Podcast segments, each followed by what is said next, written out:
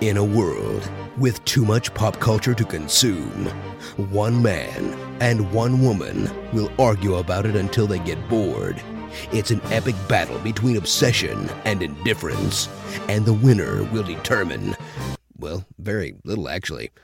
Eric Johnson and Emily Jones star in Giant Geek versus Mega Noob. Whoever wins, we're still losers. Welcome to season five of Giant Geek versus Mega Noob, the podcast where we argue about something one of us is totally obsessed with. and the other has never even seen. I'm Eric Johnson. And I'm Emily Jones. If this is your first time listening, you can find more Giant Geek versus Mega Noob at gvnpodcast.com. And you can also find all of our past episodes on iTunes and Google Play Music. Today, we're watching a few episodes of The Twilight Zone, a classic TV series created by Rod Serling in 1959. Uh, this is an anthology. That's so interesting because that's super trendy now to do know, like right? anthology shows. Uh, so each episode, although they're usually not episode by episode, they're usually season by season nowadays. Anyway, each episode is a self contained story, often with a fantastic premise and a surprising end. Despite annual marathons of this show on TV and the fact that most of it is available on Netflix, I have never seen it. And my secret hope, not so secret hope, is that this will be the new Doctor Who. That this show will I feel like we've been chasing that since we started. Yeah, I've, I've been chasing that high all, all all this time. Yeah, no, I mean this is a show that you either love it or you hate it. I'm I'm Okay. curious to see what you think of this. I love this show. I, I discovered this on a New Year's Eve marathon on the Sci-Fi Channel sometime when I was maybe about I don't know twelve or thirteen years old. Um, and uh, yeah, it's it's really a, uh, a a total total delight just to kind of um, binge watch this show. So anyway, um, we're going to be watching three episodes from season one and two from season two. And these are by no means like the best episodes ever, but I feel like this is a representative sample. Uh, if we're only going to do watch five episodes, I think this is a good introduction to the show. Okay. And if you decide that you are like me and that you love this amazing, fantastic, wonderful show, you can go back and watch, pick and choose whichever ones uh, pique your interest uh, after the fact. Okay, So- so, what is this not random, but to me random sounding smattering of episodes that we're going to watch? Okay, so uh, I'll put all this in the show notes so you don't need to memorize these episode numbers. But we're going to watch uh, season one, episode one, which is called Where Is Everybody? Season one, episode 22, which is The Monsters Are Due on Maple Street. Season one, episode 34, The After Hours. And then we're going to watch two from season two. Season two, episode seven, The Nick of Time. And season two, episode 15, The Invaders. All right then. Yeah, so don't bother memorizing any of that. I'll put it all down in some fashion on the blog and in the show notes. Um, and so if you want to watch these episodes, the way that I prefer to do it is on Netflix. Seasons one, two, three, and 5 of the show are on Netflix. I don't know what the deal with 4 is. Uh, but you can also find these if you have an Amazon Prime subscription. You can find them on Amazon for free. Uh, it's also on Hulu. Or if you uh, really like watching these with ads, you can watch them, uh, stream them on CBS's website. Or if all of those, for whatever reason, don't work for mm-hmm. you, you can rent each of these episodes for two bucks, Amazon, iTunes, Vudu, etc., etc. So it's abundantly available, is what you're saying. And yet you have never seen it. So we are going to fix that right now. Fine.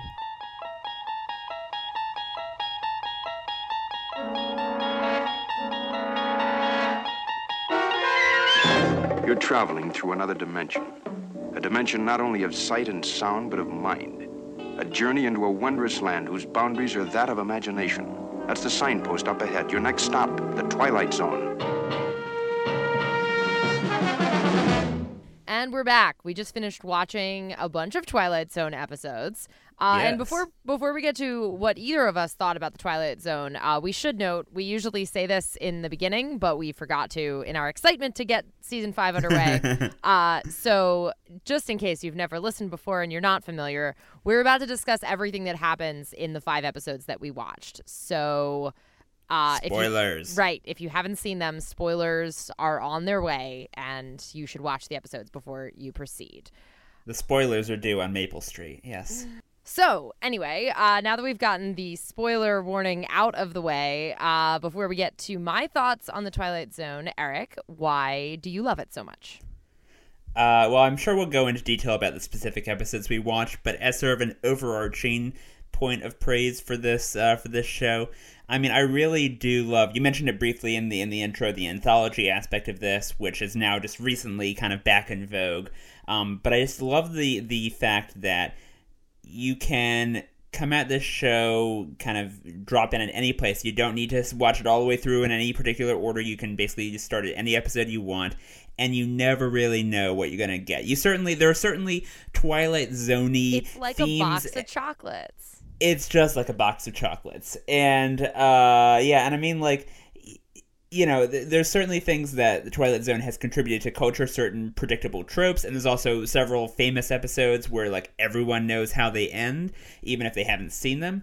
But that I don't being think that's said, true of like literally any Twilight Zone episode for me. It's also made lots of contributions, like Zapp Brannigan's voice. well, I think the more the bigger Futurama contribution is the scary door. You're taking a vacation from normalcy. The setting, a weird motel where the bed is stained with mystery. And there's also some mystery floating in the pool. Your key card may not open the exercise room because someone smeared mystery on the lock. But it will open the scary door. Oh, I've totally seen this. Yeah, yes, yeah. Of course, I've seen this. I just didn't return. I didn't. And so the scary door Okay, is, is so I a, a pitch perfect parody. I didn't remember that it was called the Scary Door, but also I will say, even having never watched the Twilight Zone, I was obviously aware that that was a Twilight Zone parody when I've okay, I, it. I would have thought so. I, just, would have thought so. I just didn't retain, probably because one of the things that's so delightful about Futurama, which we'll get to hopefully this season when we make uh, make one of my friends watch it um, as a guest. Uh, one of the things that's so delightful about Futurama, though, is the way that it like in aggressively specific and often unnecessarily minute and background ways like pushes other pop cultural buttons yep. and the, there's so many of those buried in Futurama that I love so much that like I don't know that one that one just goes sort of in one ear and out the other and I don't care like obviously I recognized what I, I I recognized what the parody is but like it never it never gave me any like oh Futurama strikes again with their brilliant references because I had never seen the original and didn't care so. But anyway, I mean, but Sorry, that's that was of a the, what the scary door is making fun of is kind of the Twilight Zone style of like you know the Rod Serling voice, the narrator, and like imagine if you will a certain situation, right. You know, right right right. Well and Uh, like and i will say i mean obviously i know that Zapp Brannigan is much more um is much more captain kirky uh Yeah. which is probably something Speaking of which, we're also going to get to in a future episode. Well, speaking of Captain Kirk. oh yes no i know. Yeah. I would Bill like, like Shatner was was in one yeah of these episodes. i was like are you shatner? Are you shatner right now? There's no question about it. Shatner um, six years before he was Kirk. Yeah. Yes, exactly. But uh but anyway, but no, I just couldn't help but noticing, especially as it went on. I was like, this mm, yeah, no, Zapp definitely owes a little something to Rod Serling. To the Rod Serling voice. Yeah, Yeah, I mean, I am the man with no name, Zapp Brannigan, at your service. Anyway, This so I a I long mean that tangent. It's a long tangent and that it's it's a long general intro. Uh, why don't I stop talking so you can tell us what you thought of the Twilight Zone? alrighty. Um, you know what? I really liked it as well, and I, Yay. I, I do, I do like what you were talking about the the whole kind of like drop in ability. Like you Mm-hmm. can, uh, you can drop in at any point. And I was thinking as I was watching it that like uh, something I might like do is like I don't know, scroll through its IMDb page and spot actors that I'm interested in and like watch The one thing to watch out for there, the one thing I will warn is that sometimes IMDb, um, the names of the characters for certain episodes will spoil the twist of the episode. Okay. Um, I won't say which episodes those are, but it is certainly a possibility. Well, I wasn't. I wasn't necessarily even interested in looking at like the specific episode so much as going like, oh my god, so and so. There's a picture of so-and-so, yeah, So and so was in a Twilight Zone episode. Let me look up what episode that was, and like, Yeah. probably not retain their character name going into it. But anyway, there- there's a ton of like famous actors from the time, you know, people who you will recognize who pop right, up. people all who end up being famous. Yeah, Um, exactly. A lot of that. Yeah, no, so it was cool and it was, you know, it was smart in a lot of ways in that way that we don't expect from from older TV. I found myself, especially the first one, this impression faded, but the very first one, I felt like I did. I, I was like, and then this is a good. This is in a good way. Um, but I was like, I feel like I'm in the opening moments of an episode of The Avengers where like the crazy thing happens and then it'll culminate in like the jokey taglines for the episode showing up on the screen. Yeah. Um and like then we'll get the intro and then, you know, Steed will go to Mrs. Peel and say we're needed or whatever. Right. right. Um uh, especially the first one. I mean, you see, in fact, like I think that there are at least one if not several Avengers episodes that open with like someone frantically running around a deserted town or a town, a weird town where something is off. There was another thing that was very Avengersy that I'm not remembering. Um, but while we're doing big overall impressions, um, I will say, and I think, um, I think the conclusion that I've come to, and I'm going to get to a point here, but I want to say this first. no, and this isn't even a long one of those tangents that I go on. I think the conclusion that that I draw from this thing that was frustrating me throughout um, is I feel like we expected a lot less of TV audiences. And when I say we, I mean like TV creators, which is not me at all, but like, Mm-hmm. anyway, like expected less of their audience or on the other side of the coin didn't give them didn't give them enough credit. And maybe they were correct at the time because audiences weren't trained to expect or look for or think about these kinds of things. But like i wanted to punch rod serling every time his closing voiceover came in. Like literally with one ex- with, like pretty much every episode the end of the last note on each episode is literally ugh i hate the voiceover stop ruining this yes this is perfect except the fucking voiceover omg i want to stab it Okay, now these are hang things on a I wrote. second. These are things I wrote in all caps. No, because I was like super, super into how into these episodes and into the like the twist ending that came at the end of the episodes, and then I was like, "Ah!" like for instance, the the probably the um. The ones, the ones where the voiceover bothered me, the the actually no, it was it bothered me in all of them. But just as an example, yeah. since we were talking about the one with Shatner, I loved where that ended. It was so great where the other couple comes in and it's like, Do you think we might leave Ridgeview today?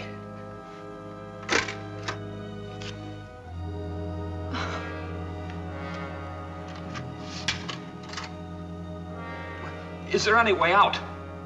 Any way at all? they just didn't they made the opposite decision and they you know became slaves to the little machine thing and like whatever um and like that was so great and fascinating and like you know human you know the devils are the are the humans all along kind of a thing um and then the fucking voiceover comes in and is like Counterbalance in the little town of Ridgeview, Ohio. Two people permanently enslaved by the tyranny of fear and superstition. Facing the future with a kind of helpless dread.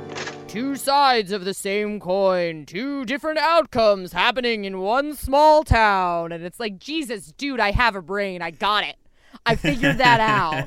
and like the same with with all of them, with like the the thing with the the the monsters are expected where it turned out that the monsters were the humans all along. And then basically he came and like they did it really well and they pulled that off and they you know actually that one mm, more than the voiceover bothered me in that one actually. I felt Wait, like the- it would have been better without the aliens. I think it would have been better if like the people had just torn each other apart but it turned out that it was just a freak power outage or something no, no, but that's the whole thing, though, is that this is the aliens are taking over the Earth and they're letting us do it. The whole idea is that this isn't just a story about Maple Street. This is a story about what could happen to you tomorrow. No, I It's the universality of of like. No, no, and no, I- yes, they lay it on super thick. But come on, that that that voiceover at the end of Maple Street, where he's talking about the, the tools of of conquest do not necessarily come with bombs and explosions and fallout. There are weapons that are simply thoughts, attitudes, prejudices, to be found only in the minds of men. For the record, prejudices can kill, and suspicion can destroy. And a thoughtless, frightened search for a scapegoat has a fallout all of its own. For the children, and the children yet unborn. And the pity of it is that these things cannot be confined to the Twilight Zone. You do not get chills when he says that? Come on. No, because my brain already did that.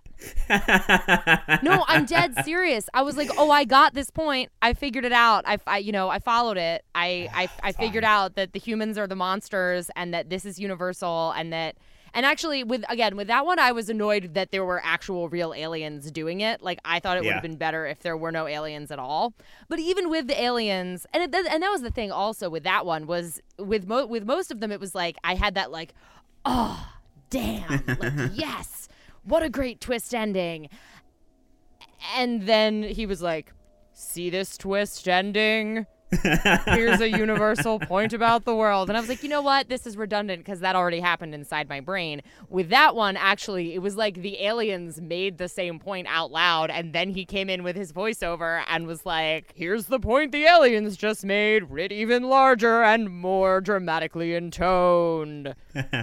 Sorry. Agree as to I said, disagree. As I- I, I- said, I- as I said in the the message thread that I was having with someone else about this before we actually started recording, Uh-huh. uh, this is nerd blasphemy. I'm sure. Like I, I am certain that this is some kind of beyond the pale, horrible thing that I'm saying. I actually don't know about that. I mean, no, But I, I, I would, so angry. I would totally. I, I acknowledge. I see your point. I see your point about it being too thick and that it's being too too obvious. I don't care though because Rod Serling, the the way he delivers these lines, which are frequently like overly flowery and frequently really obvious i don't care. It is it is the perfect it, it is it is the perfect encapsulation of the episode. You're bookending the episode with with the, this omniscient narrator and i feel like that is an, an inimical part of the twilight zone is having the this voice specifically his voice. I'm i've been there's been like a bunch of like revivals of the twilight zone over the years which i've never bothered with. There's there was like a movie that steven spielberg was involved with in the 80s and then there've been several attempts to reboot it on tv and for me like his voice kind of yeah holding your hand and being a bit obvious through the episode that is like a, a, an incredibly like maybe it's just nostalgia, but I feel like that is such an important part of the episode is just kind of having this um it's almost like like reassuring in a way. It's kind of like the story is over un- un- unless you unless you want to think about it some more, which of course you should, you know. Marcia White in her normal and natural state.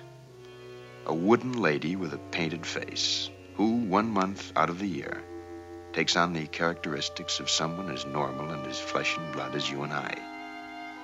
But it makes you wonder, doesn't it? Just how normal are we? Just who are the people we nod our hellos to as we pass on the street? A rather good question to ask, particularly in the Twilight Zone. Well, and I will say, like, I do think that's the reassurance aspect is probably a very intentional part of it, especially when we're thinking about, you know, late 50s TV. Like, there was Right. stuff they couldn't do on TV because it would freak people out. And, you know, eh, like, we didn't happen to see any married couples in their own bedrooms in these episodes that we watched, but if we had, I'm pretty sure they would have been in separate beds at this point. Like, so we're, yeah. And yeah, I mean, on that topic of things that people might not have been ready for in 1960, um, let's maybe start with The Invaders, the horror episode at the end. yeah, no. So I super loved that. I was actually well, and I have to say, I was like, I- was a little bit bored uh, watching the episode itself because it was very much just like silent, like practically a silent movie, and like, Yep. you know, this woman is just like fighting a little robot thing and whatever. And actually, the thing that was interesting to me though, that got me so excited about it when it finally ended, was that I was sitting there in part because I was bored with the episode, going off on this whole little tangent in my head about like, and in fact, I have I have the written down notes to prove all of this. Um, saying in you know thinking to myself like you know like what actually maybe I didn't write all this down. Anyway, the point is why is it that we always assume that the aliens are going to be the first ones to find us? Like why why is that a thing? Like why do we like not think that we're ever going to be the ones to find then them? And of course because you met me, I was then also on an additional mental tangent about how, you know, it's so telling about us as people and particularly the dominant the hmm, to use our alma mater's favorite word, hegemonic society, you know, in at least our world, uh, it's like I was thinking, you know, God, it's so telling that we just assume that our first encounter with aliens is going to be them attempting to colonize and enslave us. Because of course we wouldn't think of anything else to do with a newly colonized place since that's all that we did with our newly colonized places. Like good job western world. We rock at imagining things and being dumb and Euro and American centric and just a million there's a, these are the tangents I'm on in my head. and then she goes and smashes the thing and it has an Air Force logo on it and it was like, "Oh shit!" Boom! The Twilight Zone is having the same mental tangent as me and it's right Oh, yes. Awesome. That was the sound of your head. Boom! yes. And then Rod Serling piped in and said, "Your head just exploded." we subverted your expectations. In the Twilight Zone. Exactly. but no, but I was really I was sufficiently enthused actually about the ending of that one that I didn't even listen to his voiceover. I was just like writing like, down. "Okay, I'm ready, I'm ready, I'm literally- I was actually like writing down typing a note into my phone saying essentially all the things that I just said about like, "Oh, that's exactly what I was thinking. Oh my god, I'm so happy it turned out the way." Bup, bup, bup. So, Yeah. There, there, there's a I bunch totally of called the end of the mannequin one by the way.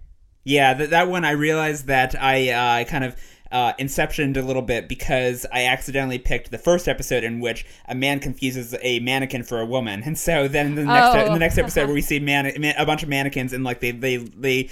At the start of the episode, they're showing mannequins everywhere, and so it's kind of like if you have just watched episode one, maybe you're already thinking about mannequins like that. I don't know. Yeah, well, I mean, it took me. It didn't take. It, it wasn't quite that long, but like, uh, I don't know. I figured it out. Mo- actually, the thing that mostly um, tipped me off was uh, her eyelashes. Ah. She had, she was wearing some seriously aggressive fake eyelashes uh, that looked very much like the eye makeup on li- like literally all female mannequins looks like Got that. it. Um, I mean, it took me. It, I, I didn't like see her walking across the screen and went, "Oh my god, she's a mannequin." but yeah, I did figure it out. Yeah. Um, on a related note, and I, I, it might be a little bit of a spoiler for the episode, except it's also in the episode title. Mm-hmm. Um, you need to like as soon as we finish reading this, uh, recording this, if you haven't already, uh, go turn Netflix back on and watch uh, season three, episode nine of Bob's Burgers. Okay, I'm guessing it's an elaborate Twilight Zone parody. I'm not going to tell you what it is. I'm just telling you. Okay, you it's an elaborate it. Twilight Zone parody. Got it. um, so uh, It's it- gonna that's be, the thing. So be whatever it turns out to be, but you should watch when it I said it-. When I said early that earlier that there are episodes that everyone knows the ending to, you said no, no, I don't think I do. I guarantee you that that there are because there are some that have been parodied so much by so many different shows and referenced by so many different shows. For instance, one I didn't realize until I looked it up on Wikipedia, uh, Monsters Who Do on Maple Street. Uh, there was an entire episode of Angel that was the Monsters Who Do on Maple Street, where where they're like in the hotel and there's the paranoia ghost that's possessing uh, Oh, people, and they're all accusing Well, Angel.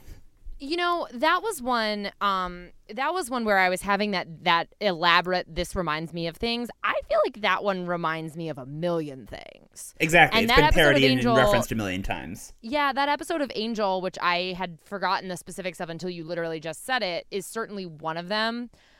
But and I can't think of the of the specifics. It's And also been on The Simpsons, and I think they've they've done like the, a bunch of things like well, that. Well, and the thing is that though the other thing is uh, that um I think that there are also a lot of things in the world that explore that idea without Oh, yeah. being a parody of that episode.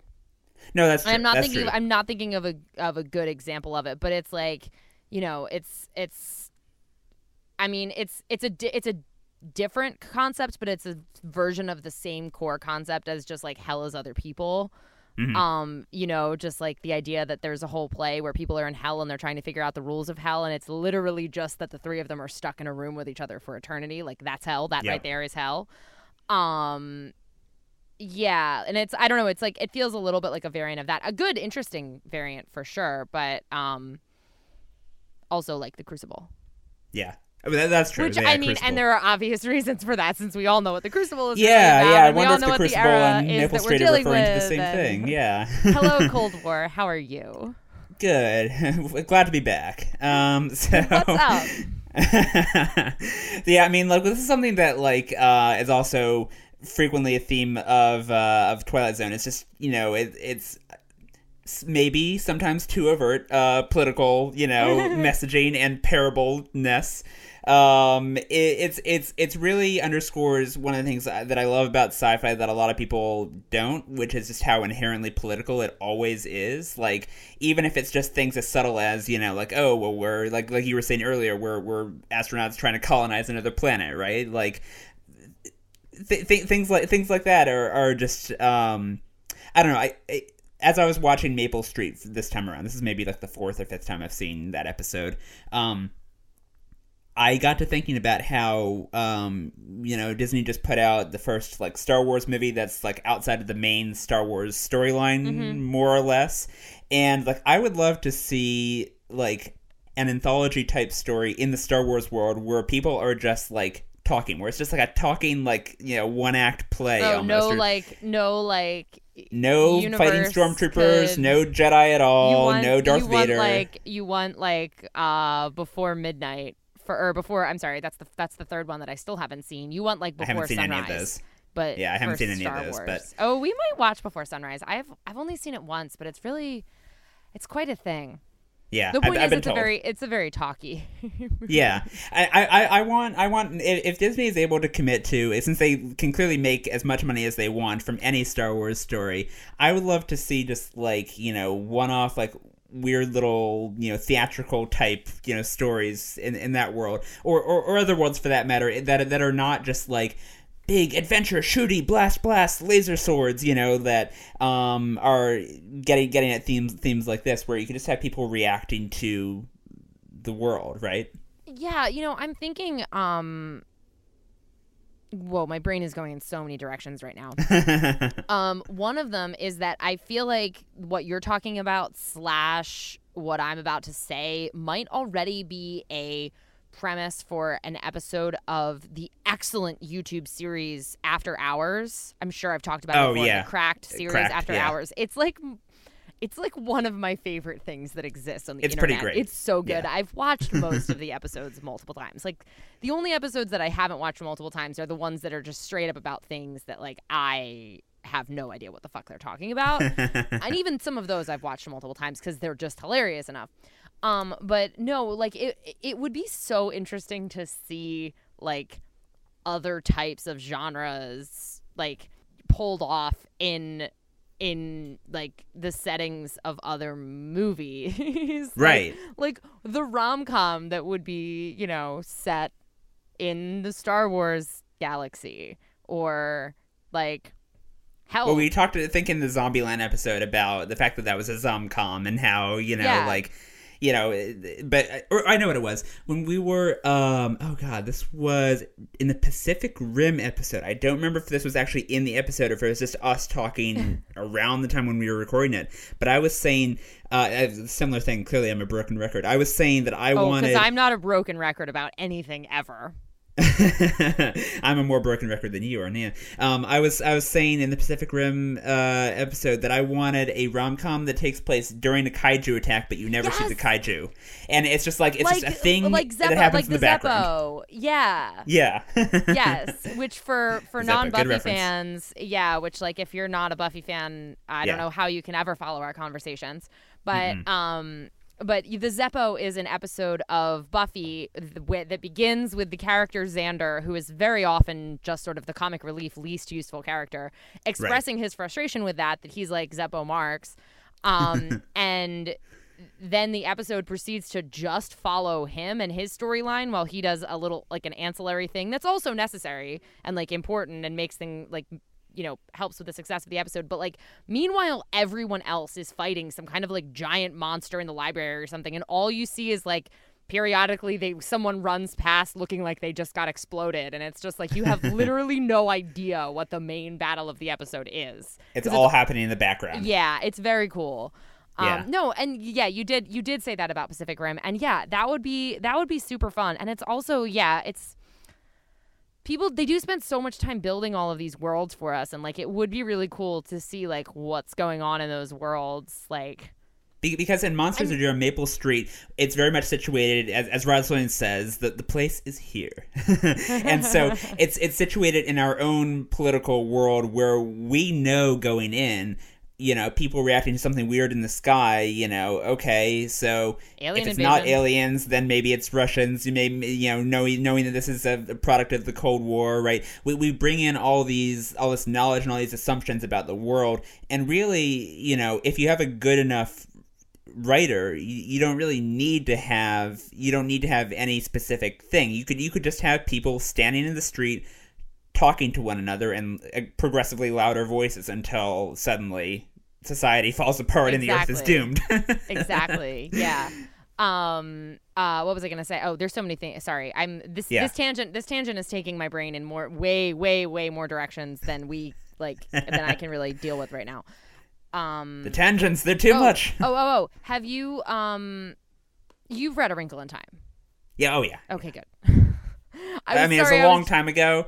All I really remember is like it was a dark and stormy night, and then like a few glimpses of here and there. But I, I definitely read it a couple times when I was a kid. Hmm. I'm wondering. I'm wondering Should whether. we revisit it? I'm wondering whether your whether your insufficient memory is enough grounds to revisit it because like if you remembered it like remotely clearly you would probably already know why I just brought it up. Yeah, no clue. Um I mean it's a tangent. I was just like I'm always I'm always reminded when when presented with a scene of the kind of like the kind of like perfect like the sun is shining the sky is blue the children are getting their ice cream kind of thing like was at the beginning of that maple street episode i'm always very specifically reminded of the world of a wrinkle in time and you have no idea what i'm talking about at all No clue. okay No clue. yeah no then it's then then it's been Gotta long enough since you read like- it as a child that we have to reread it because it's Okay. I have a fish named Madeleine Special L'Engle, exception to the so Geek versus just, Noob just rules. To, just to clarify where I'm coming from with this, I actually haven't reread the sequels, um, Yeah, but I have I have reread I have reread A Wrinkle in Time recently, and it it oh man, it's good. So we'll do that. Well, it, it, it, if you like uh, idyllic suburban scenes where things suddenly go wrong, can I recommend the Twilight Zone? Because Rod Serling goes for that well it's all that they do, which makes perfect sense. No, it's not all he does, but he he loves he loves the idea of subverting. You know, everything is fine, everything is normal and ordinary until I come in. well, it makes perfect sense though because a that's all that was on TV at the time was was Leave It to Beaver and and Exactly. you know uh the Donna Lucy. the Donna Mm. Reed show which fa- factors extremely prominently in an episode of Gilmore Girls which is literally called that Don- that damn Donna Reed. I don't think it's anyone's favorite episode of Gilmore Girls. It's more than a little problematic, but anyway, it exists. um but also yeah so like those kinds of scenes were all that was on tv at the time and then also like the entire country was completely obsessed with the notion that their perfect idyllic suburban mm-hmm. scenes were going to get nuked at literally any time and that anyone Right. lurking around the corner might be a communist so Exactly, but the thing is that And then like the Twilight Zone steers into the Twilight Zone steers into that stuff, whereas other shows No, kind great. of you know skirted around it. Yeah, so that that's just I mean this is I think I kind of this is skirted around it most most shows like from this era are like yeah Honey, Everything's fine." like the uh the great parody of uh Anthony Michael Hall's home life that Judd Nelson does in The Breakfast Club. Have you Oh, seen the, You have seen yeah. The Breakfast Club. It's another one you haven't seen. no I've, I've seen the Breakfast Club. I know. I just said. I started Oh. to ask, and then I said, "No, you have seen The Breakfast Club. It's another Yeah, one yeah. you haven't seen. Some other." oh oh got it got it. Yeah. another one referring to okay got Yeah, it yeah, yeah. Probably, um, Pretty in Pink. probably Pretty in Pink. Yeah, because Yeah, Sixteen Candles. Sixteen Candles you have seen, and also it's a disgusting travesty that should. I hated die. Sixteen Candles. Yeah. Everyone, Um, everyone with remotely okay sensibilities hates Sixteen Candles. It's not okay. Yeah. And we are on Uh, quite a tangent. Yeah, I'm, I'm trying to think of how I got on this. Oh yeah, just, just politically political sci-fi. That that, that was it. It's just, I, I like sci-fi that that it is willing to acknowledge the fact that it's political and just steers into that. Now we won't show them anything. If they want to look inside our house, let them get a search warrant. Look, buddy, you can't afford to. Now, Charlie, don't you tell me what I can afford. And stop telling me who's dangerous and who isn't, and who's safe and who's a menace. And you're with them too, all of you. You're all standing out here, all set to crucify somebody. You're all set to find a scapegoat. You're all desperate to point some kind of a finger at a neighbor. Well, believe me, friends, the only thing that's going to happen is that we're going to eat each other up alive. Well, I mean, it's also it is really smart for a show, especially at this time when when things were a lot, you know, when things were just the net the TV networks and most things were very quite safe, you know, in in Yeah. in that kind of broadcast entertainment for something to steer directly into politics like that and steer directly into like our deepest seated anxieties from then but also pretty much now and also make a direct effort to subvert the tropes of most everything else on TV at the time like it's pretty Yeah. that's that's really a solid achievement in 1959 for sure Absolutely. So yeah, I guess that's uh, that's all I had really written down. I don't know if you had anything else, any other notes uh, about these episodes. So, the podcast hosts agree. The show is remarkable for its time, although they continue to disagree about the details. And also, this fucking voiceover. okay, can I just say in the intro, in the intro to Nick of Time, come on, you can't you can't tell me that you didn't you didn't love Rod Serling saying the male member of a honeymoon team. Like Yes. I didn't mind the intros because they help set up, they help establish like the world that we're in. And they're also like Yeah. a whole little rhythm to them. Like we get a little scene and then he shows in, shows up to say a thing and then say in the Twilight Zone or very close to the Twilight Zone or whatever. on the outskirts was- of the Twilight right. Zone. Right it was it was at the end where it was like, damn it, you just gave me such a good episode of TV, and then you had to come in and say that was a good episode of TV. Well, it sounds like okay. I haven't seen as much of this show, but it sounds like what you really want is you want uh, the Alfred Hitchcock Hour. Uh, have you seen that? Basically, not at all. I mean, because that, that thing basically that show. I think it started as, as a half hour show as Alfred Hitchcock Presents, and then became the Alfred Hitchcock Hour, if I remember correctly. That sounds and accurate. that sh- that show starts off with Hitchcock coming on with his his theme music, and he's going good evening and he gives like a little little intro in that very hitchcockian way and then he's just out of there. It's, it's just then it's i think it's him basically handing off the camera to like people who he liked who like other directors and writers for the most part. Um and i don't think he like provides a bookend to the show although it's been a long time since i've seen any of that. I could be completely misremembering um, I- I it sounds like that's what you want. You, it sounds like you, you want you want a nice intro, and then I'm gonna get out of here and just let you let you. well, yeah, I just don't. I just, and again, I understand why it's there, yeah. but I just, and I do. The thing is, I don't think that if they made this show now, like if it were a new thing that had never been done Mm-hmm. and someone made this show, I don't think they would have the outro because Fair. I think that for a variety of reasons, they would recognize that like it works better to just like land an episode and drop the mm-hmm. fucking mic and walk away. Like I think that that's something and and to to a great extent it's that's just something a that we are better trained as audience members to process and deal with and it's also something that like the people producing entertainment you know have have gotten better at you know recognizing that that's really effective and that you don't need to to tie a bow around it at the end. It already looks pretty damn great. You know what i mean? Yeah. like that's my thing. And it's and like ultimately it's a minor quibble. It's it's like it's that at it's at the basically every episode ends for me the ones we watched anyway all Mm-hmm. ended with like an ooh damn. Yeah. Followed by oh for fuck's sake like that's You like, again. that's where that's pretty much how every single episode ended for me like All that's right, that's right. my thing. I'm, I'm clearly not going to change your mind here. you're not and it's also a pretty minor quibble for the most part i really liked the show and i think it's a I'm glad to hear that. thing so Well, if you or any of our listeners decide to keep on going with the show, which I would strongly encourage you to do, um, I would suggest there's uh, I forget what it's called, but there's an extension you can get for Chrome that'll show in IMDb when you're just looking at like the episode list for a TV show. It'll show you in line with just the titles like what rating uh, each episode got out of 10 from IMDb's Oh. users.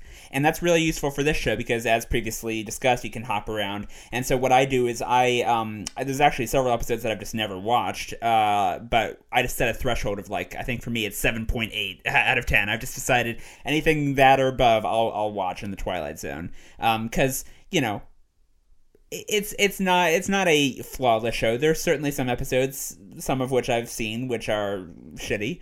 Um, but uh, but you know, this, it's a very easy and forgiving show to hop around in. So um, I would suggest doing something like that so that you're not you know wasting time with with one of the one of the B plots.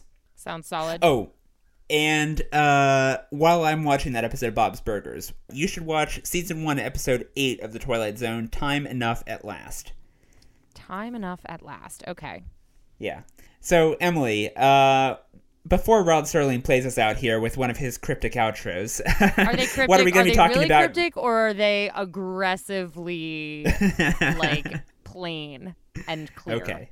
Before Rod Serling plays us out with one of his aggressively plain and clear outros, what are we going to be talking about next time?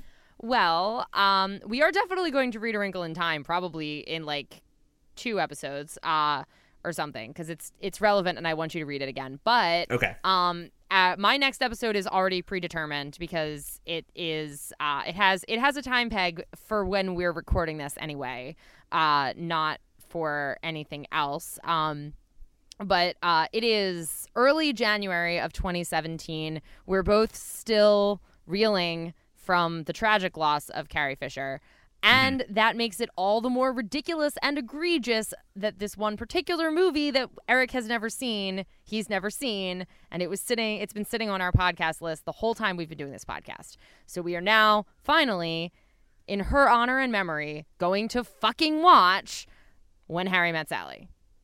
Ah, okay. I feel like you knew that already. I, I didn't know that she was in Harry Met Sally. No. oh, so you didn't? Okay. I, I, I was like, I feel like I had already told you. I was making a face while you were doing that build up where I was like, where is this going? I was tracking my brain for what the hell this was. I thought you was were thinking, already aware of this entire thing. Well, No. now you know. That's what we're doing, and it's going to be right. stellar because it's great, and obviously she's fantastic. So All right, well, until then, where else can we find you on the internet? I am on Twitter at EJ Reports. That's not even remotely. The I know it was bad. Well, because it works better when you're parodying what he actually says as opposed to Twitter, which he's never heard of. yeah. I, th- I, th- I think if Rod Serling had heard of Twitter, then, the, the- Then there he would never- probably be a Twilight Zone episode about it. Yeah, probably. The Twitter zone. Uh, and I'm on Twitter at Hey Hey ESJ. I wish that my eye roll to that comment about the Twitter zone could possibly be audible. it might have been, honestly, I don't know. But when I go back and listen to this audio, it's possible that it was audible. well, this is Giant Geek versus Mega Noob. I rolling Until off. next time, he doesn't we say are until leaving the next time. Twilight Zone. I don't know.